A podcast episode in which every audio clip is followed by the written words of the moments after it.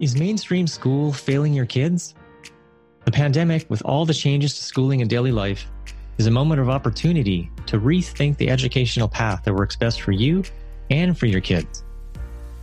So the question is how can we as parents find alternative solutions that aren't necessarily having to do it all ourselves or pay for programs that we can't afford? I'm Jerry Kirk. And I'm Graham Kirk.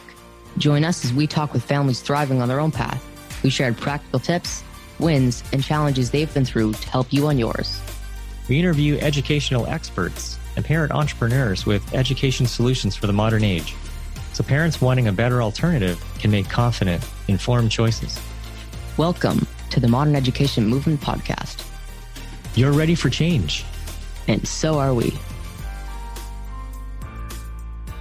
Hey everyone, welcome back to the Modern Education Movement Podcast. Yeah, it's been it's been a it's been a minute, hasn't it? I actually haven't released a podcast episode yet in 2022, and so here we are on February 1st and uh, releasing the first one. Yeah, I, I, took a took a long break. I've been really trying to figure out kind of where to go next with the podcast, um, given just a bunch of shifts in my own life. Um, some really exciting stuff, actually. And so I'll share more about that in uh, the next episode. Um, but for this one, um, I'm going to share with you a uh, conversation that I had on Clubhouse um, in uh, Galileo's inspired um, conversations. And uh, I had it with uh, three other dads. We all have kids who are in Galileo and all very different backgrounds. Uh, one family's been traveling for a long time, um, another one is um, really into um, Bitcoin and things like that. And um, they live in uh, Europe. Currently, uh, they they did travel for a while, and now they're they're they're anchored in I think France. Uh, myself, been you know in, Cal- in, Canada, and you know haven't really been traveling too much. You know, I have three teenage uh, kids, one who's in Galileo. So yeah, we really share our whole journey um, with education, with schooling, um, unschooling, self-directed, and um, yeah, I really enjoyed it. I learned a lot myself, and uh, I think you will too if you're at all interested in um, self directed learning approaches. So, um, with that, we'll uh, we'll dive in and enjoy the show.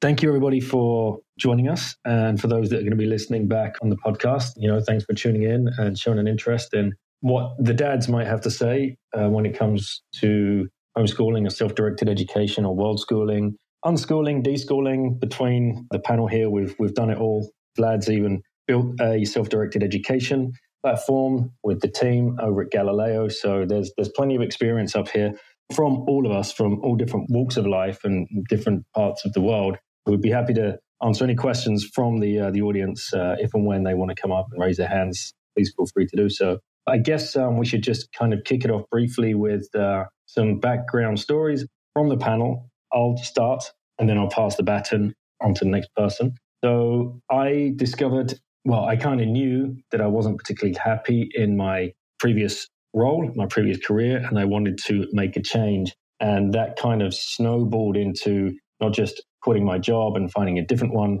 which I did for a while, but you know, just realized that was just further unhappiness. That I wanted to actually completely change my life, and uh, that would entail taking the kids out of school with my wife and making a decision of traveling. We didn't know how long we were going to travel for. We traveled in the end for two and a half years. I ended up writing a book about that. It's called Choose Life, which uh, covers our struggles and decision making, uh, mindset, and um, hopefully just kind of batted a little bit of a path for those people with the same kind of thoughts that were coming through behind us. We suddenly realized there's a huge amount of people out there doing this. You've just got to go and find them, which is becoming easier especially with conversations like this that we can now have on mediums like Clubhouse. And we just want to try and spread as much of this message as possible that you do actually have a choice. Uh, some countries you might not, but there are still things that you can do. There are people in those countries that you know, deem homeschooling to be illegal. You can find a way,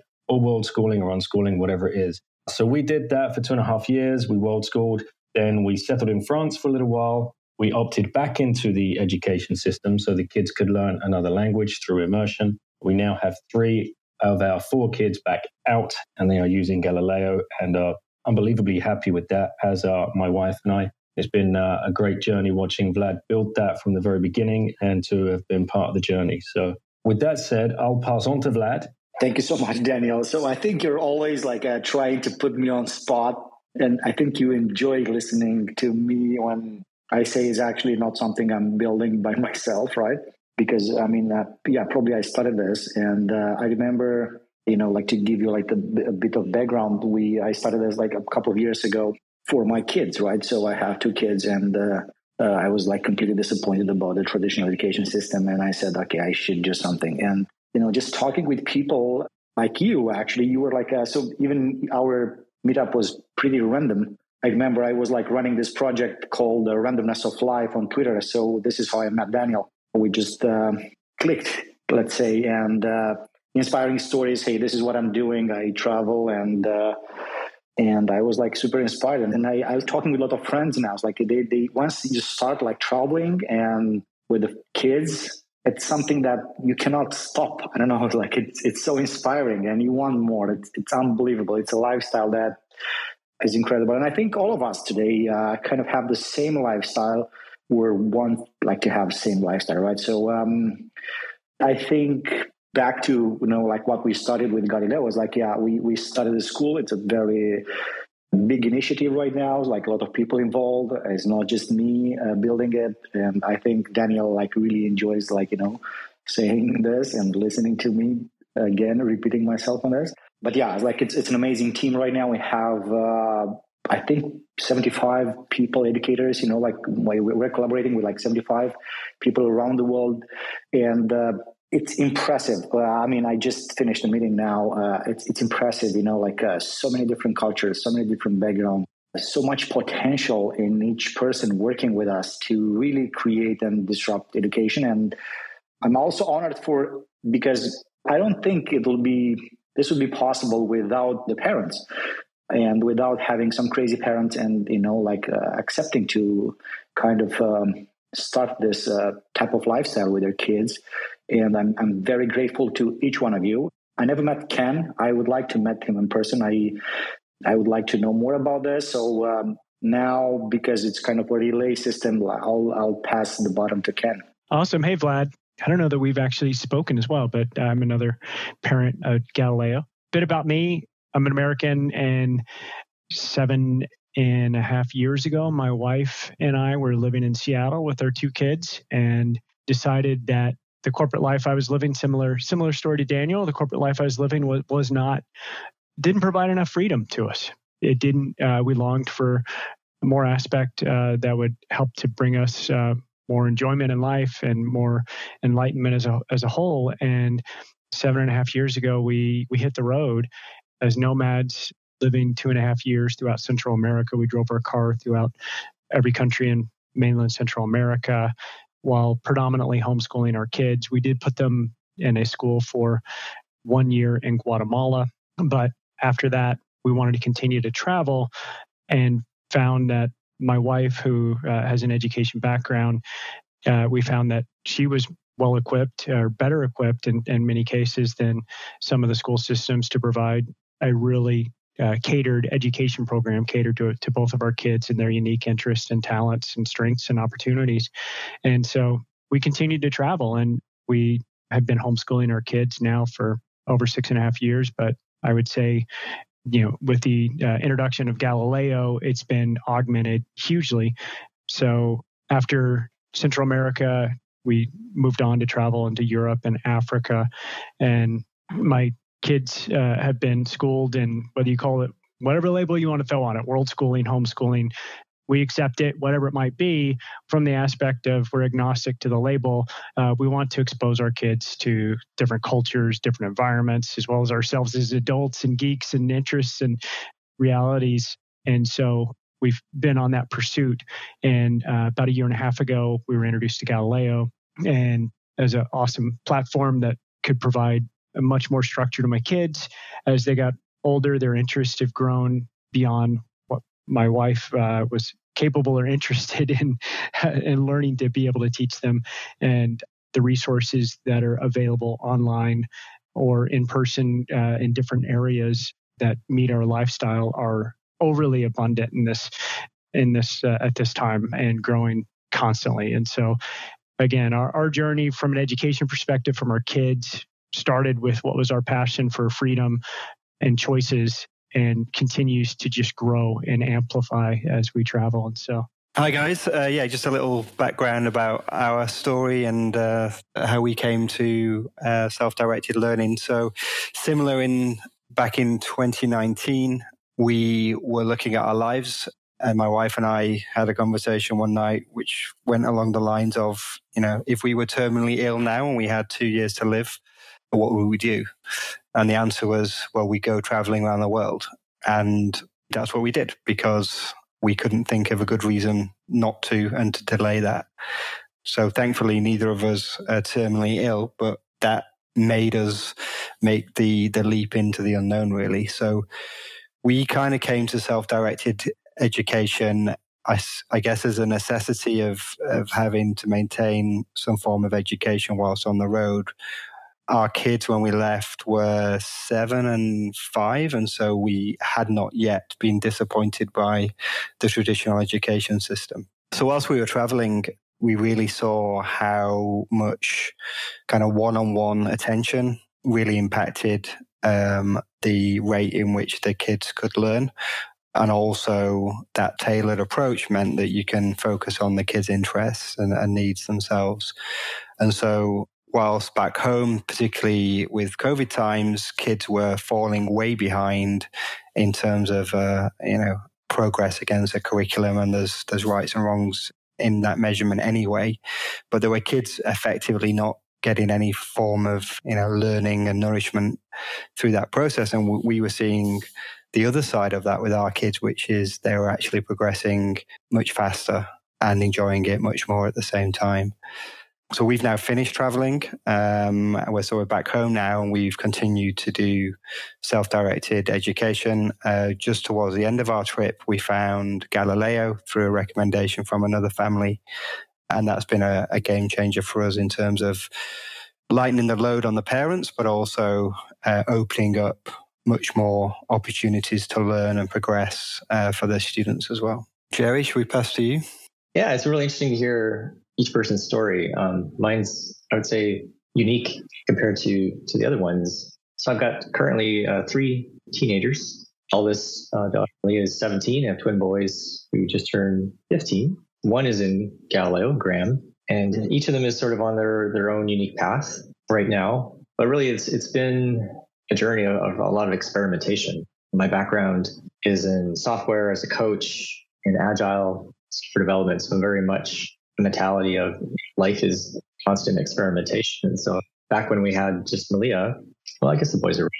I remember the first year of schooling, we did like a split test. She went to school in the morning and, and came home in the afternoon because we were kind of curious to see what would, what would work better. And, and Malia and, and us as parents agreed that uh, home life was was more challenging, more interesting, and, and also more connecting as a family. So from that uh, early roots, um, yeah, we've just done you know experiments over the years. So our kids, until recently, you know, haven't been in, in school at all.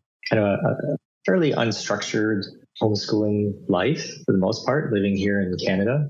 Um, and over the years, started to discover other interesting things out there, like discovered what uh, there's this whole unschooling community and, and world schooling community. I remember we you know, we went to a conference in New York, other people there checked out instructions and really got exposed to uh, these families traveling, like some of the amazing uh, on this panel. I was just blown away by this lifestyle that you know families could do this. So, um, so over a period of time, started uh, encouraging and, and uh, my family to to take a look at traveling for particular.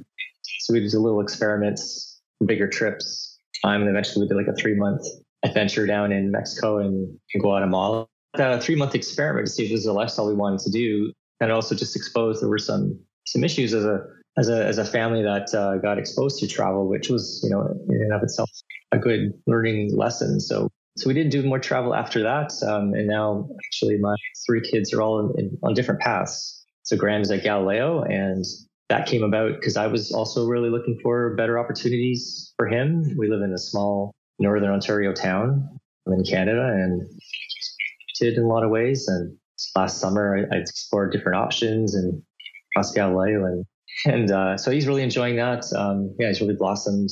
Does a lot of work as an entrepreneur, podcast agency. My older daughter Malia, she she's doing like a kind of a high taking some classes for the first time in a local high school just to get a feel for potentially uh, goes to university. And my other son David, for the first this is first uh, I guess it's no his second year now, where he's in a local high school.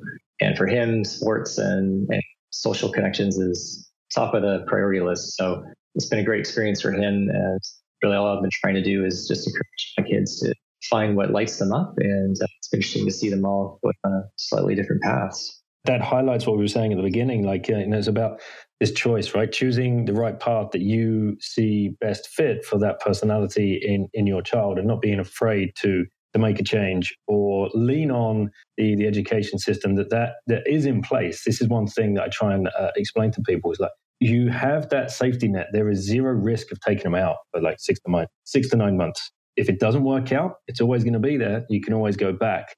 It's actually riskier to not experiment and just leave them there, especially if they're unhappy or especially if you're unhappy and there's uh, there's causing tensions um, w- within the home or for the child at school there is this possibility, and we just get brainwashed into thinking that there is only one way. Yeah, that's a good point, Daniel. And actually brings up one other thing. I'll make a little plug for my podcast, which actually was birthed out of the need to try to find something better and feeling like it was kind of hard to see good options out there. So with Graham, we launched a podcast. It's been a little over a year now. And the whole point of it was really just to expose to parents all these amazing options that are out there, right? So they could try to, you know, figure out what their best is. So yeah, I certainly invite people to, to check out the Modern Education Movement podcast. Just lots of different ideas on uh, what might work for them. Yeah, I was going to build on the point Daniel said there too of um, there is no risk.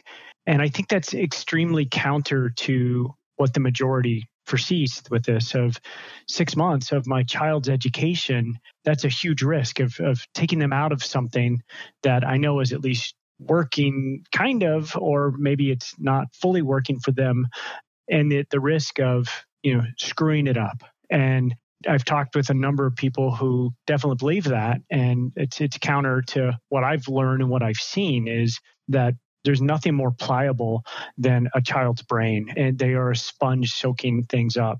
And regardless of what you throw at them and where you take them or what you expose them to, whether it's their hobbies or the interest or something completely different and wild, they're going to learn they can't help but learn.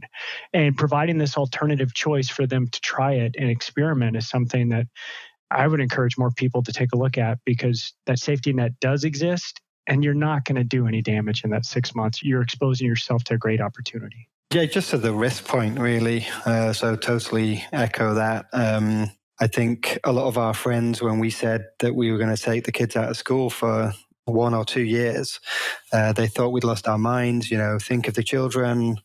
What harm will they come to if they're not sat in a classroom for six hours a day for the next two years?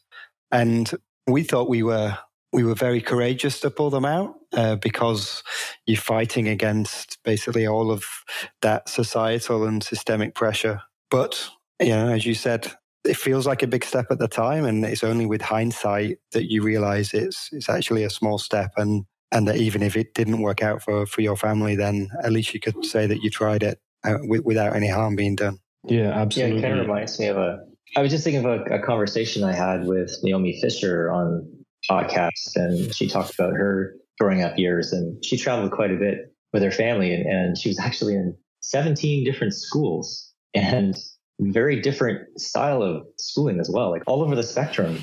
And through that experience for her, she realized that, you know, every system has its strengths and its, its weaknesses. But after all of that, she came back to the UK and went into standard schooling system there and didn't miss a beat. She was, she thrived. She was doing just fine. And I guess it, it really taught her or showed her that there's many, many paths, right? And there's really no harm in, in experimenting you'll you'll kids thrive in, in all kinds of different conditions. And so what we sometimes feel is like a huge risk of loss of something is really yeah, it's really a false belief.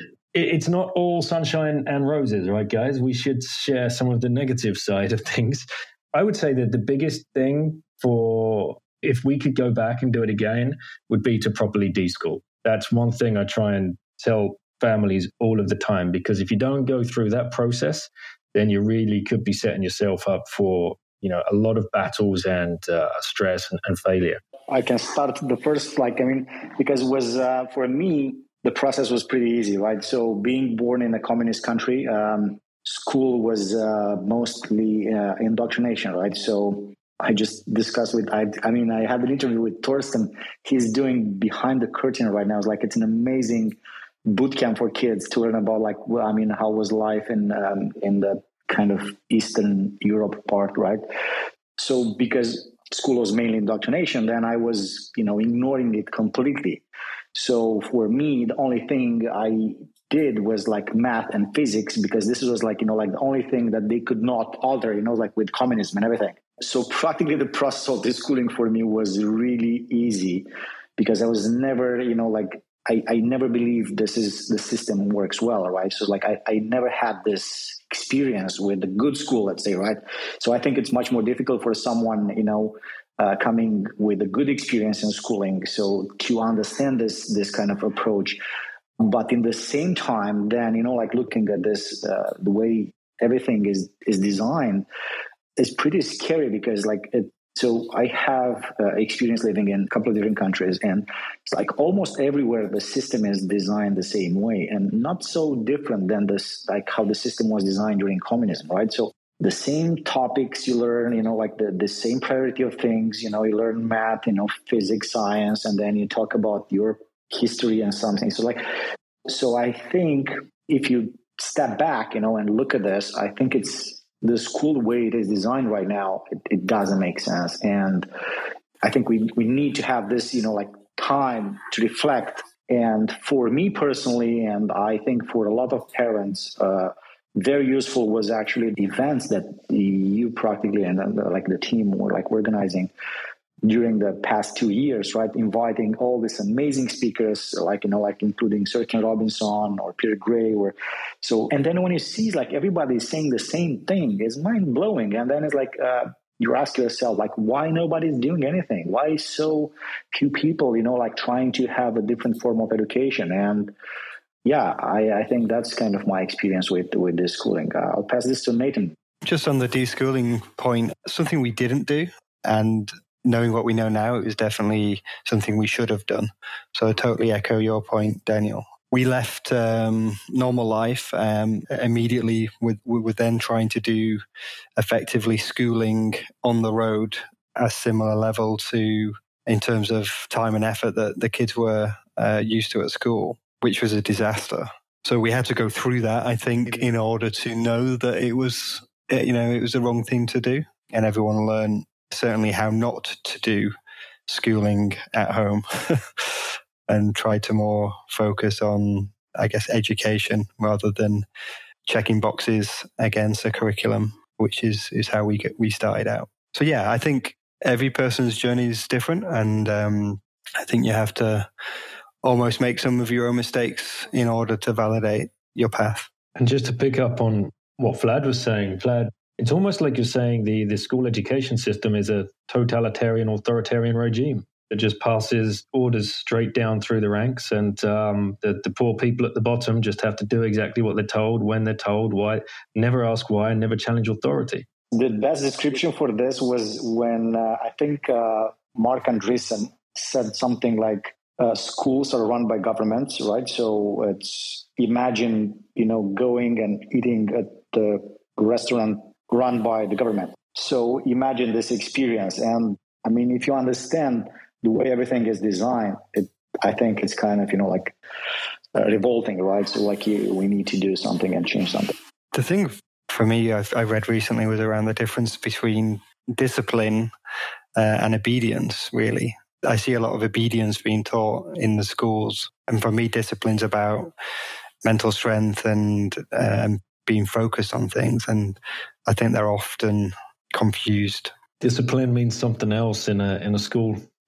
yeah, it means obedience. that means stand in the corner.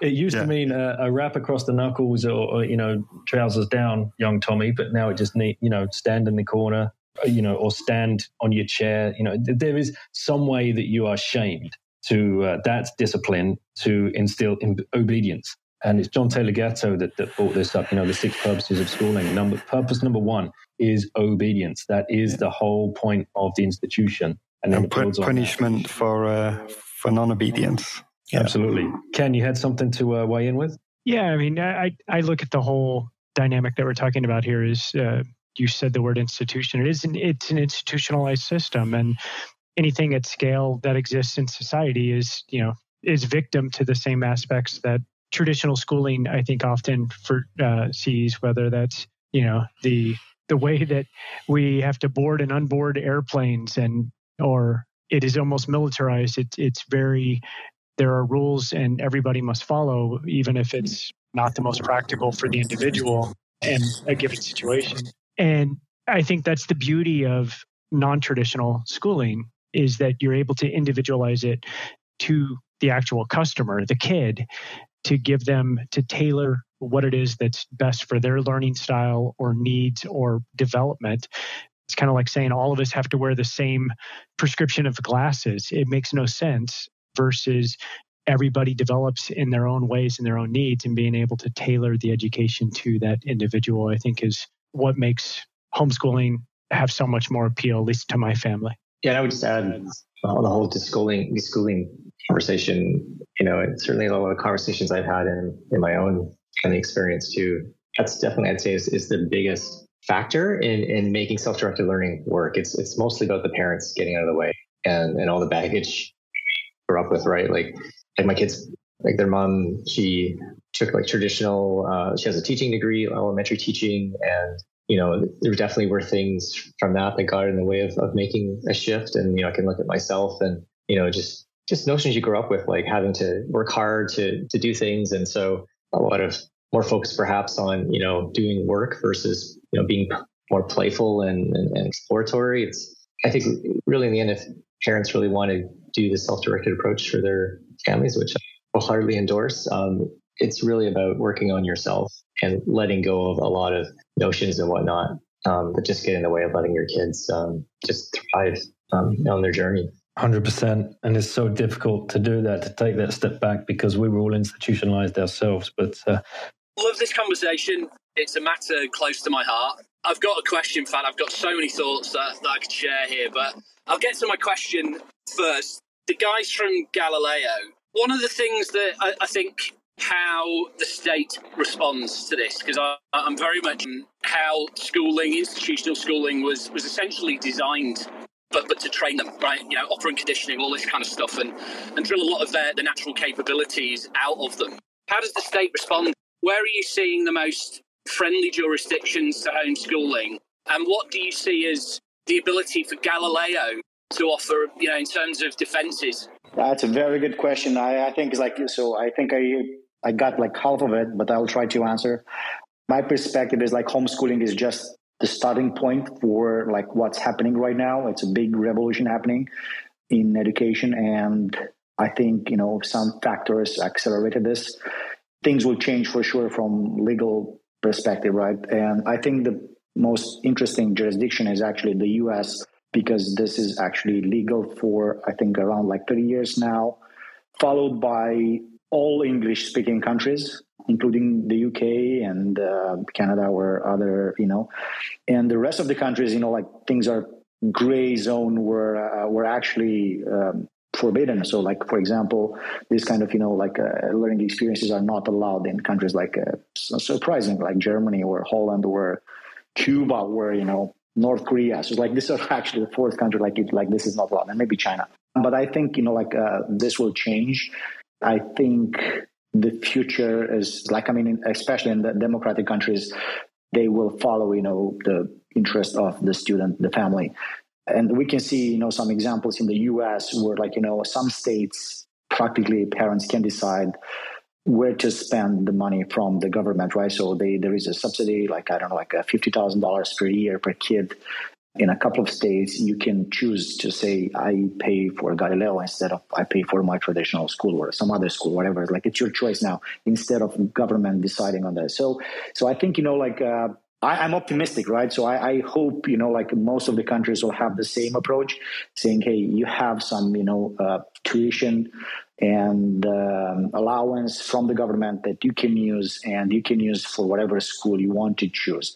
Now, when you talk about like you know what accreditation, all these things, like how we measure everything, I'm actually curious. Is like uh, as parents, you know, like how do you define now? what is the best learning experience for your kids. It's like, I mean, because we're trying to understand this and it's like, because the school was designed with a different purpose. Now, if we design the school for kids, for the families, putting the kids first, families first, I'm curious to understand, you know, like how do you know that we are actually successful and indeed we're bringing value, you know, for your kids in this regard. So I'd like to to know your point of views, like you know, on this. Um, yeah, i alluded to, to my answer a bit earlier of in traditional or institutional uh, education, the state is the customer. In the way that we view uh, education in my family is our kids are the customers. So if our kids are growing and they're happy and they like it and they're energized and they're excited to come to school, then that's the way we gauge as to whether or not we have the right fit uh, from an education perspective. And I think it's a fundamental difference in empowering them. And I think Galileo does an incredible job with that of allowing the freedom to choose the classes, to choose uh, even the facilitators.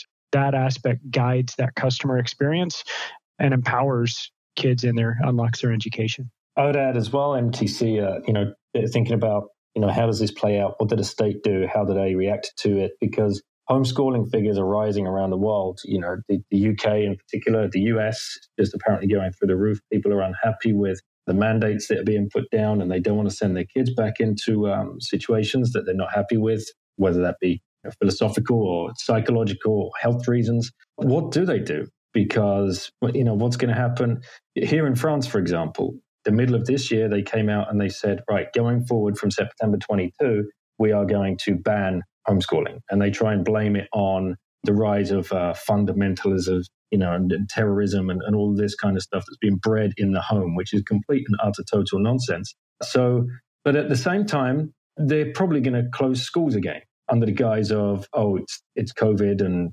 Omicron and whatever, you know, choose your variant, choose your Greek alphabet letter and, and go with that. So they completely confuse themselves. They don't know how to handle it. They're like, on the one hand, they're saying, you're not allowed to homeschool. And then on the next hand, they're saying, we're closing all the schools. That's just going to drive more and more people into, I think, taking more control over their own lives. Families are going to be fed up with this kind of thing and they're going to opt to homeschool. So as numbers rise, what is their knee jerk reaction? What are they going to do? Because I think in the short term, we are going to see some pushback against homeschooling. I remember Boris Johnson was, you know, making noise about kids going back to school after the first lockdown, I believe and saying, you know, it's your moral duty or something along those lines to send your kids to school. Free education is a human right, and all of these nice memes that they hide behind to get people through their, you know, institution. I think there will be a lot of a bit of a squeeze on it, but then the jurisdictions around the world, if they're smart, they will ease those uh, restrictions to attract world schooling or unschooling or self-directed educating families to their jurisdiction because they're the kind of people that going to build businesses and uh, and drive value and, and add value to that those communities and, and those countries. So I think in the near term we might see a little bit of a pushback, but opening up. Hopefully, I would like to see all countries open to the idea of families being able to choose how, when, and where, and best equipped to, teach their own kids. You know, we, have got to put the the families, the parents back in charge of the families. Easier said than done, but uh, it's definitely a step that needs to be taken. Yeah, I'm glad to hear that. I've got another question. Bit of self-disclosure here. I I actually did homeschooling with or home ed with my daughter from the get-go. Uh, she she attended nursery, but never went into you know reception and and the first few years of primary school. And so I've been through this journey of, of wrestling with a lot of you know the questions that parents will go through when they're considering it and I have absolutely no regrets that we did that. We got to a point, actually, ironically, we moved onto a road that had a, you know, quotation marks, good school on it before she was born. And so every day we'd see kids walking past going to school and we'd be home edding. And we'd get out of the house a lot, you know, we had camp, forest camp and all that stuff. But it got to the point where she wanted to go to school. And that process ultimately led to us conceding and saying, okay, go.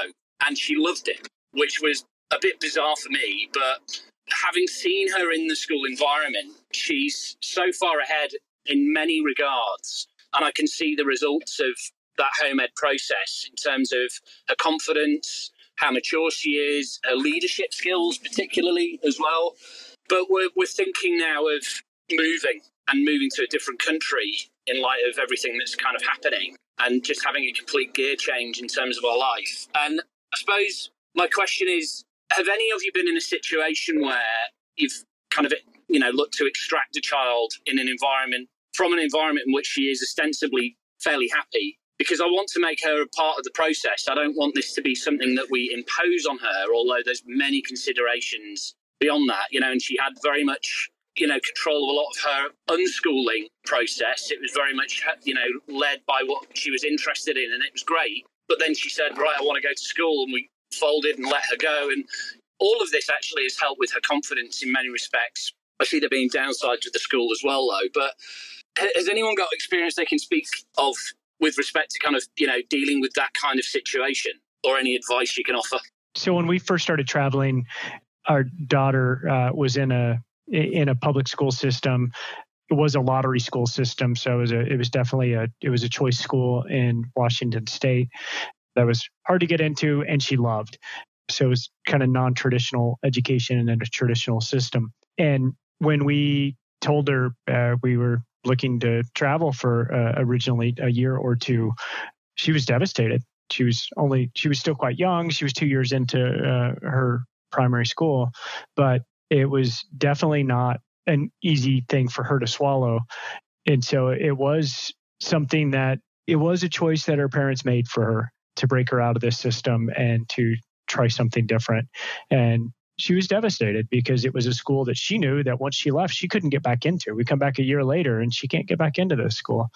And so initially it was very tough. And yeah, no sugarcoating that one. A year later, she didn't want to go back. She wanted to keep traveling and experiencing education the way she was uh, had been exposed to. But uh, initially, it was uh, it was quite the hurdle. Uh, yeah, and a point for me. So uh, we recently returned from traveling, and like I said earlier, we, we only found Galileo towards the end of that process. I think if we hadn't have found Galileo to, towards the end, I think uh, my eldest would now be back in the, the regular school system here in the UK because he associates that with friends and the friends he knew before we left to go traveling. So they were very excited to come back and see those friends, not necessarily because of the school, but just because the friends were at the school. But what Galileo really helped with is that online community of people. So uh, Sam, my eldest, uh, within those last few months, formed some real good friendships online through the shared learning experience of the different uh, boot camps. And so that gave him his people and removed the need for him to want to go back to school. So we gave Sam the choice. We said, Do you want to go back to your old school or do you want to carry on with Galileo uh, and see your old school friends socially after school clubs and football teams and play dates and all that good stuff? And he chose to do carry on with Galileo and to not go back to the school system. So for us, that we were able to separate the the friends and the social side, in person social side, with the schooling. Same thing, really. MTC, uh, no, no sugarcoating it. It was uh, a bit of a, uh, a shock to our oldest at the time. She was eight, eight and a half, and well settled, I suppose, into into her role at school. She had even been made, um, you know, in Singapore they start these these grooming sessions early, and she'd been made uh, like head of the class or whatever. So she was quite proud of that. Uh, our six year old, she was just going to like the, the, next stage of school. So she was feeling that kind of uh, more independency and, and like uh, better responsibility, I suppose. And when we told him, yeah, it's like, well, that come out of left field. What do you mean? We can't leave school. We can't leave our friends. We can't leave our home. Uh, we can't leave the country. There's no easy way to break that news. You know, it's just open communication, having those those hard conversations that are just going to move you forward in life, I suppose. But then once you do get going, all of those fears, like we were talking about before, and you know the the realization that there was no risk in what in those decisions that you've made, and you've all grown a little bit from the situation. The missing piece of the puzzle for us, I would say, would have been uh, Galileo. That would have just been so perfect to plug, especially eldest into into that kind of scenario. You know, we're going back to 2014, wasn't around. So we were you know, dependent on, on other tools out there that we were using to, to kind of aid our uh, home education. But um, for daughters like uh, eight or upwards, I would say having a conversation about moving country, that's one thing. Having like the backstop of platform like Galileo to just get straight into like uh, you know integrate into that and finding finding her people online because there's you know kids on there from all over the world and different ages that would make uh, the transition i think quite smooth at least give her some agency over you know her education and uh, forming her new friendship. Then when you end up in that new country there's another decision to be made. Like you know do we look into the schooling system? Do you want to carry on with this? Uh, you know just being open and having those conversations. But uh, yeah parenting's tough. I think just to give you another perspective here is like maybe surprising, you know, like coming from me. Yeah. But um, so Peter Gray was like doing a research on this on I think is like 300 uh, families doing uh, unschooling, and uh, two families after like I think like 10 or 20 years they kind of said that unschooling was was like a, was a mistake for them, and the reason was actually because they forced the kids to go on schooling, right? So I think the worst case scenario for you is like really to force her to choose another school if she's happy with that school, right? So I, I, think if she's happy, then that's the purpose for the school. Like, hey, kids are happy. I think Ken said this. Like, kids are happy. They're enjoying learning. They have friends. That's perfect. I mean, of course, now if you have to move to a different country, that's another problem, right? But I do not recommend to change the school if everything is okay, right? So just to force this new uh, philosophy of like you know like learning uh, in a self-directed environment, I think this agency is very important. So like how you can help kids, you know, like have uh, a say in whatever it's you know whatever they want to learn is very important. So uh, yeah, just to have a different perspective is like even if it's maybe strange to come from me. I think that's but, yeah. great a great point actually and you know, I'm, I'm thinking is well, one question that I asked is is would there be a way to you know be the, the principles of home of, of homeschooling or unschooling in a child who is in school? You know, are you're able to undo some of the damage, to put it bluntly, that a school environment does. And if anybody's read John Gatto or Neil Postman or Peter Gray, yeah, there's various others. John Holt, you'll kind of understand that that school does damage kids in a number of ways. And so I suppose my point is if you read those books and read those authors and you have an insight into why school is designed in the way that it is designed, you'll get a great understanding of the environment that children find themselves in. And, and, I think that there is some stuff that you can do to undo that. You can at least make them aware of why they might be getting told to follow arbitrary bullshit rules, for example, and ha- why their school day is designed in the way that it is. But I think fundamentally, from having seen things in both worlds, the child has a much better opportunity for themselves if they're able to take a more proactive role in their own education and to follow things that they're genuinely interested in, to drop the crap that they're not. So, yeah, just a bit of insight from me there, having seen things from both perspectives, because it was a question that I wrestled with. And I think fundamentally, whilst there is some stuff that you can do to undo, you know, what school does, it's a real uphill struggle. It is a real uphill struggle. Yeah, certainly is, mate. And well, we've got a panel of dads here, right? We pretty lonely place to be sometimes. You know, once you go against that that social norm, that that construct that is around, you know, built around you, and all of a sudden you are. I think Nathan said earlier, everybody within his circle was saying, "You're crazy. What are you doing? You're irresponsible. Don't do it." You know, you, are fighting. You're, you're pissing into the wind, to use a classic English saying you yourself can find yourself in a pretty lonely place, especially the dads, because it's generally the the mother that makes that decision initially because she's so close to the nest and understands that there's something wrong with the system and understands that their kid's not happy each time that they come home. When you do find yourself out there, it, you know this is the reason for having these these sessions and uh, carrying this conversation forward. One of the big myths when we were starting out on this journey, sort of eight years ago or so, was was socialization. That was always a big thing. And what I found is that they end up with better social skills by spending more time with adults. You know, and the environment that they're in in school is kind of like Lord of the Flies. It's such a big myth, the whole socialization thing. Yeah, they, they might have a lot more young people that they're in contact with, but we found that the friendships they developed and, and the fact that they were actually mingling with kids of different ages had just extraordinarily better benefits than the, the typical school environment, classroom environment that they might find themselves in. Yeah, just 100% totally agree. I think, particularly from a confidence perspective, we saw a huge difference just within a few months of taking our eldest out of the school system. Because I think in the classroom, what we got 30 kids or whatever, they quickly form friendships on on on a gender basis. So you you're down to between 10 and 15 kids that you can be friends with, and the pecking order gets established fairly quickly, uh, in my experience. And you get the more naturally extroverted kids, say, uh, and let's not confuse extroversion, introversion with confidence. Uh, you get the more extroverted kids then taking on these more kind of like leadership roles and sometimes that sucks the air out of the room for the other kids. So uh, we, we've certainly found that taking our kids out of that environment has has improved their confidence, and particularly around other adults as well. Um, we traveled the world um, and met lots of other world schooling families. So we, we are looking at this from a world schooling perspective, not necessarily just a homeschool perspective.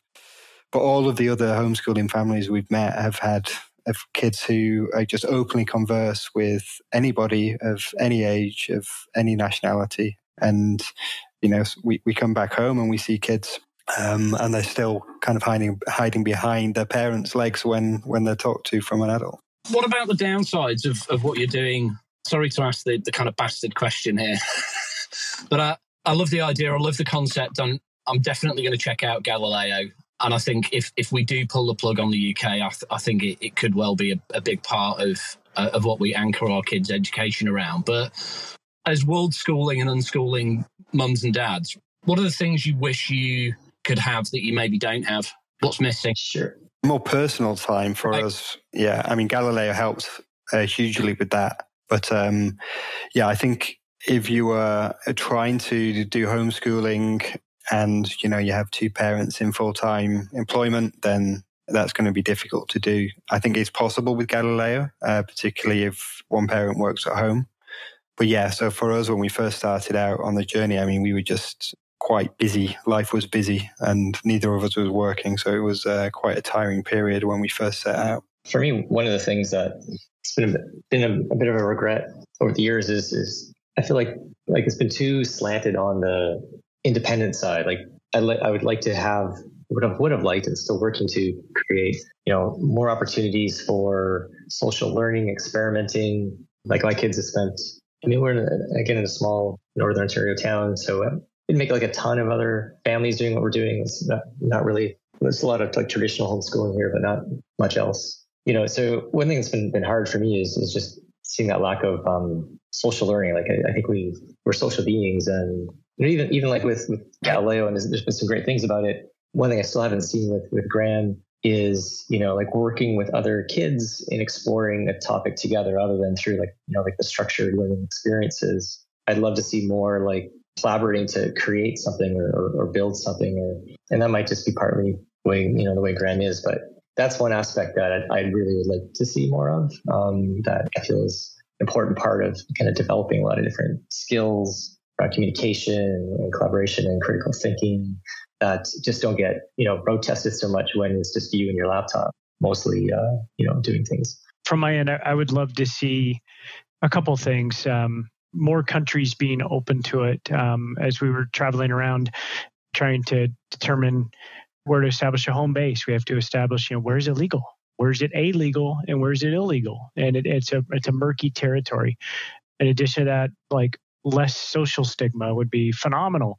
People do, you know, there is the aspect that we talked about earlier of, you know, is it a risk? And people oftentimes consider it very risky or, you know, what grade level is your child at? Or how do you know they're on level? Or these aspects. I think there's a lot of cultural norms that have been established by the institutional rollout and support of education that are unhelpful labels in, in assessing a child's real progress and quite often meaningless. I would like to use like I would like to follow up with the question right uh, we I asked like before about you know uh, how do you know the the school is good for your kids if you can have this kind of you know new school, let's say, right? What we're trying to build here at Galileo is like, how do you know we're successful? I guess it would be my question for you guys as parents. What do you want to have? You know, like what is yeah. what is working, what you enjoy, what is like what, uh, what something that we can what we can improve. You know, like what can we focus on? What I'm really looking forward to, and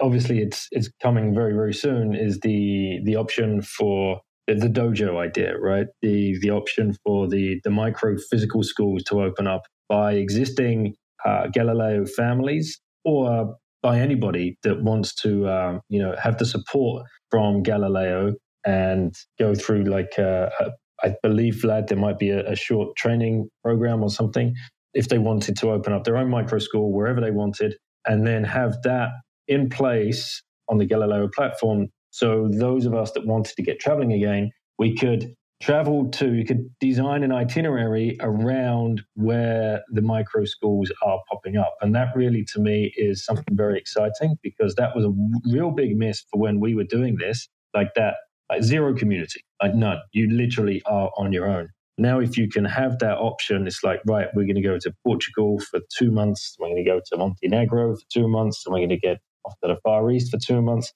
and, and plan that and always be plugged in to have that optionality of hanging out with the community there, the parents and the kids getting to meet each other that are already friends with each other on Galileo, possibly.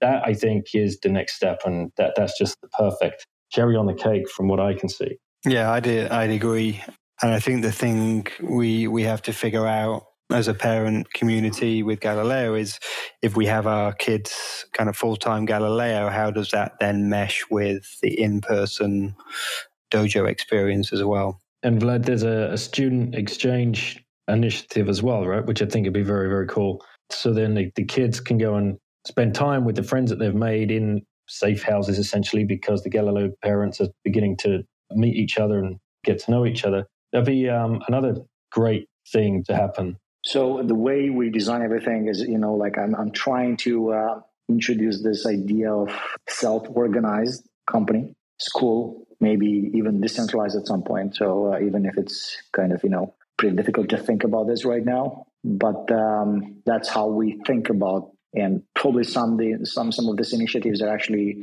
started by parents or you know by teachers or anyone involved with us with, with kind of with the same belief that you know we're doing something good right because i think the the belief here is like we believe self-directed education is the future of learning for kids and so if you are aligned with this philosophy, then you know we can see interesting initiatives coming. And I think what we want to do is like the, the main focus for everything we're building is like how how we can become a platform so we can enable all this kind of ideas, you know, like all this initiatives to be developed. Like for example, student exchange programs where you know dojos and everything. So dojos are not our thing. It's like we just create a platform so dojos can open, like micro schools can open and and actually enable this kind of uh, services. But everything is so new here. It's like we don't know what's working, what's not working. Like uh, Nathan th- said, it's like I we need to experiment a lot. We need to um, to learn a lot. It's very important for us. Um, and I think the reason I'm so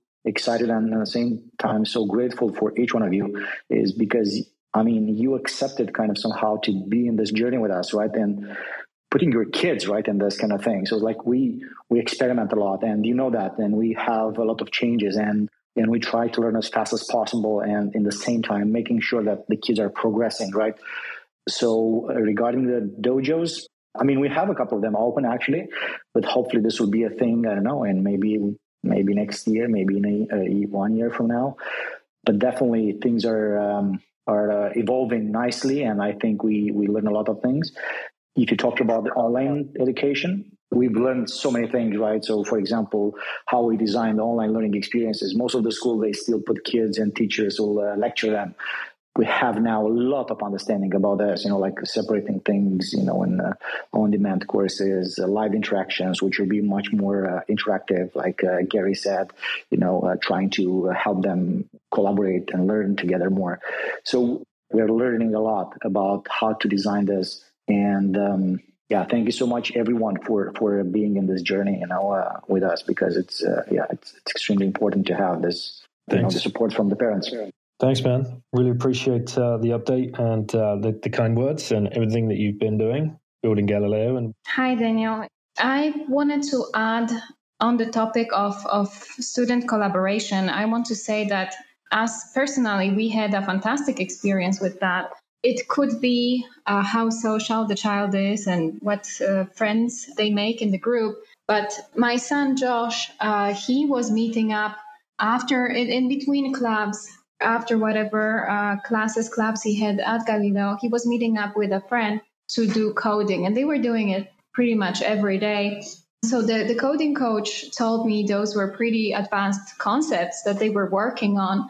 Uh, so we're very much looking forward to uh, we're coming back to Galileo either this month or um, January January first. In the meantime, we are moving to Mexico. So I actually have a question for Vlad. Is there information uh, online yet? Where should I look for up to date dojo information? I know there's um, a dojo in Mexico just as we're going there within a 20 minute drive from the place we'll be at. So I wonder if there's a website yet for all the upcoming dojos. What's the best way to stay up to date on this? Thank you. I wish I had Serge and uh, Mate here with me on stage. But yes, we're working on this. And yes, we'll have a new version of the website this month. And, and you'll be able to search for locations where dojos are active, where like dojos will uh, open up soon. Right now, we have 96 applications. So 96 micro schools will kind of open possibly next year. I think in Mexico, we have a couple of, uh, I mean, you, you have definitely a couple of options. So there is none, maybe you can start one. So um, you know that's that's another thing you can consider. Thank you. I think Dojo are a very exciting development. Uh, I think that's going to be. There was a question during this call about what is missing. So for us, it was not. Social interaction has been great for us online. Uh, my son really got used to interacting online it's it may not be the same but it's been higher quality for us uh, it's been more interesting you know more more global across cultures time zones interests. There's definitely more to find if they know if, if they feel comfortable interacting online. There's a there's a broader variety of what's available and, and what friendships they can form. And and these are the in our case we travel around the world and we've been doing it for since early 2015. So for a while now, we don't intend to go back to our home country ever. So this is, I think, this is the way Galileo for us is the the way to ensure that our child gets socialized. Even though it's online, I believe this is for us. This is a path, the path to long-term friendships that he may not have the opportunity to have otherwise yeah, I think so. For the question about what's been missing for me personally, that's that's only been the time outside, right? My son likes to. He loves Galileo. He he wants to be online and, and interacting and working on things all the time. The difficulty is in as an only child, it's hard to get him outside unless I send him to school. So that's why I did for for three months. He was um, in a local school, and we're very much looking forward to coming back. He liked the school, but he likes Galileo better. He liked the school for running around with with other kids, and I think this is this is where dojos come in, right? For the kids who can't collaborate well online, dojos will enable that. For the kids who don't go out if, if they're uh, learning online, which is our case, dojos fix that, right? And being able to travel across the world, around the world, and interact with with different dojo founders, dojo students, while still staying under the the umbrella of one cloud school. This is really exciting for us. So I think we'll be part time cloud Galileo, and uh, whenever there's a there's a dojo, uh, we may make good use of that too, and and form some deeper friendships by sending our child there. So thank you so much for for building this. Thank you so much for enabling us. It's been very interesting, and I do feel like for us, Galileo is the is the solution to everything we've wanted. That was, you know, we've been traveling around the world and looking for local schools that maybe may fit our our criteria and I feel much freer to choose locations I want to go to. A lot of the complexity of, of choosing where we can go and, and what we should do with uh, with education and with uh, with socialization. That's been uh, a great weight lifted off our shoulders. So thank you so much. Thank you, uh, I, for this. So very good points. Our understanding right now about like what it means to have the best learning experience for kids is actually to have a hybrid model, which means online and in person. We started online first. It was the situation like this. We still think, you know, like most of the stuff uh, that you can learn today can be learned online. So we'll probably always be online first but I agree the best learning experience for kids is kind of this is where like at least this is our understanding today about this. It's it's actually online and in person, and hopefully this dojos we'll see more and more people opening dojos and opening locations in, in this philosophy, and then uh, yeah, more choices for the parents. And if this trend will continue, parents willing to travel more and and spend more times in, in different countries, different cultures, I think uh, it's more power to this family. So yeah and Vlad, just to like dwell on the point that it, it's not just Galileo people, parents that open these things, right? Uh, this is what excites me. There's probably people listening to this uh, right now, or will in the future on the podcast, who know a friend or a friend of a friend who's passionate about teaching and mentoring, and probably wants to leave their own nine to five school day job and set up their own little micro school. Galileo is the perfect bridge for that person also they should be open for experimentation right? Because we have a lot of things to learn in this in this region so. yes. You got to be adaptable. It's a it's a fast moving startup at the end of the day people you know that you, you got to keep that in mind. But what one thing as well that doesn't get talked about enough is like the kids they don't care. They don't care if their timetable changes every three days or whatever like uh, or, or, new clubs come on and they're gone again the next month then back again the next month or you're shuffling around different facilitators doing different clubs it's bedlam for a week or two, maybe when they're first getting into it and this is all new for everybody. But after that, water off a duck's back. In, in fact, they thrive on the change and they are so adaptable. And, you know, that they leave us in the dust. You know, we, we can't keep up with the different clubs and stuff that they're doing, but they're self organized and they're enjoying it and they're open and they're, you know, kind of thriving on on the challenge of the the change itself, which is setting them up for the future because they're all going to most likely be working at least you know a part of their adult life in remote locations you know location independent remote work. So it's just setting them up in such a, a much better fashion than you would get from an experience going through the the education system as it is today. Thank you so much for for hanging around and answering all of the questions